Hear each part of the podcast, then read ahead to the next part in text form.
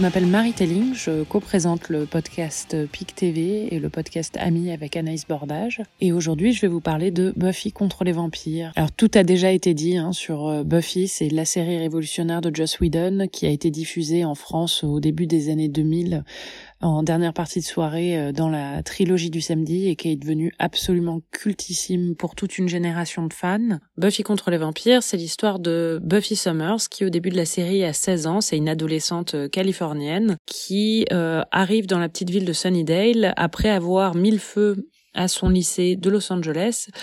Et il se trouve que Buffy, sous ses allures d'adolescente tout à fait normale et assez populaire, est en fait une tueuse de vampires, c'est l'élue. Et son rôle est donc de tuer vampires et démons et régulièrement aussi de sauver le monde. Donc la série suit Buffy et ses aventures et l'adolescente est entourée d'un groupe qui est surnommé le Scooby Gang dans la série et qui est composé de ses amis Willow et Xander, de son mentor qui est son guide qui est Giles, et aussi d'autres personnages qui vont et qui viennent, comme Angel, un vampire dont Buffy tombe amoureuse, Spike, un autre vampire qui est extrêmement divertissant et dont toutes les adolescentes des années 2000 sont tombées amoureuses, et Cordelia, qui est l'incarnation parfaite de la peste du lycée, mais qui au fond est beaucoup plus profonde et intéressante que ce qui n'y paraît.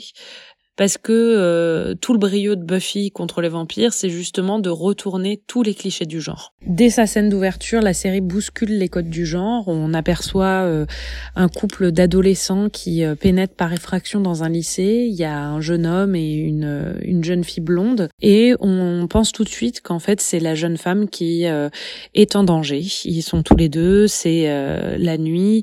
Il essaie de la convaincre que tout va bien se passer alors qu'elle s'inquiète. Il la rassure, elle lui pose la question une dernière fois, « Est-ce que tu es sûre ?» Il lui dit oui, et d'un coup, elle se transforme en vampire, elle le mord et elle le tue. Et là, l'inversion des rôles est totale, c'est-à-dire que celle qu'on prenait pour une proie est en fait une prédatrice, et celui qu'on prenait pour dangereux a été la victime. Et cette scène d'ouverture, elle établit le ton de toute la série, qui renverse totalement les clichés.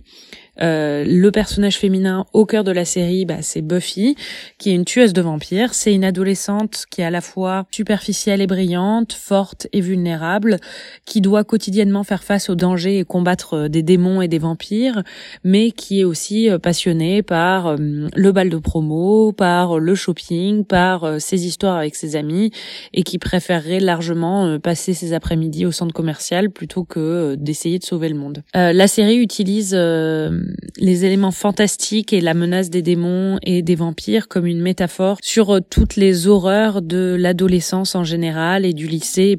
C'est un récit initiatique, c'est très très bien écrit, c'est connu pour ses dialogues extrêmement percutants et très drôles. Mais c'est aussi plus que ça, c'est-à-dire que Joss Whedon en avait tellement marre qu'on définisse Buffy essentiellement par ses dialogues qu'il a décidé un jour par exemple de faire un épisode entièrement silencieux, Hush, qui est dans la saison 4, où des démons confisquent la parole de tous les habitants de la ville de Sunnydale, et la quasi-intégralité de l'épisode se fait sans dialogue, et c'est l'un des plus grands épisodes de toute la série. Et c'est un épisode qui prouve que Buffy n'est pas juste une série de dialogues, c'est aussi une série qui est très belle, très bien interprétée, et qui a un propos qui va plus loin que juste plein de répliques bien senties, que plein de scènes d'action super, même si évidemment tout ça est aussi une partie intégrante du charme et de l'attrait de Buffy. Mais c'est une série qui a été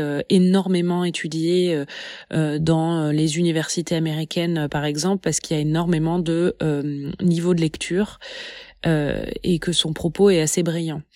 C'est une série qui a été assez révolutionnaire sur sa forme aussi. En plus de l'épisode silencieux, par exemple, on a un épisode entièrement musical dans la saison 5.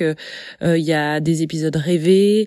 Il y a énormément de risques qui ont été pris au fil des saisons. pour raconter cette histoire. C'est aussi évidemment un récit féministe, c'est un des récits télévisuels féministes les plus importants de ces 30 dernières années. Ça a défini un peu l'image aujourd'hui un peu galvaudée de l'héroïne badass, mais qui, en Buffy, a vraiment trouvé son incarnation la plus parfaite. C'est drôle, c'est divertissant, ça se revisite année après année, ça ne prend pas de coup de vieux, et la morale finale et l'histoire d'amitié entre ce groupe est toujours aussi belle, réconfortante et galvanisante. Donc je recommande toujours Buffy à tous les fans de séries et de fantastique. Buffy et toi, tu disparais. Entraînée pour être la meilleure. Si tu veux, on va t'aider, on pourrait former une bonne équipe. Élus pour tuer. Les forces du mal sont dehors. On les attire, tu les tues. Et c'est la fête. Elle s'appelle Buffy. Et aucun démon. Ne t'inquiète pas, je ne meurs pas. Aucun vampire, aucune créature de l'enfer. Qu'est-ce qui t'est arrivé dans ton enfance? Ne l'arrête. Attention!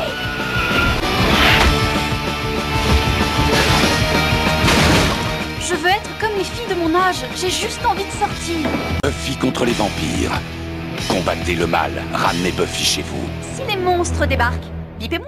Journaliste pour le Huffington Post, Marie Telling explore également nos univers sériels favoris en compagnie d'Anaïs Bordage dans les podcasts Peak TV et Amis, où elles sont entre autres revenues sur la série Twin Peaks. Une collaboration qui a également pris en 2022 la forme du livre Petit éloge des anti-héroïnes de séries aux éditions Les Pérégrines. Retrouvez les projets de Marie Telling en description de ce podcast et la série Buffy The Vampire Slayer sur Disney+.